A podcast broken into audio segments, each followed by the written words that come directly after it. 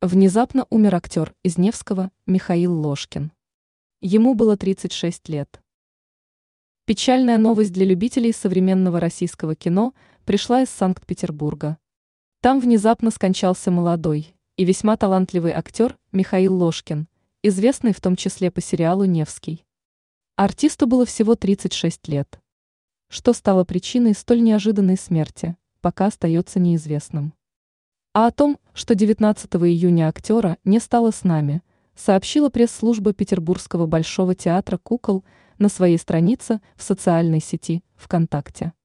Умер Михаил Ложкин.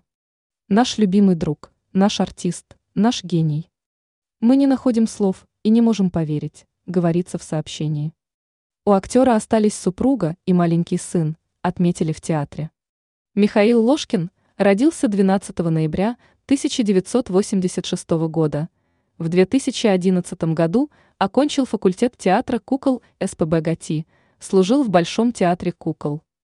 В 2014 году был удостоен молодежной премии Санкт-Петербурга в области художественного творчества.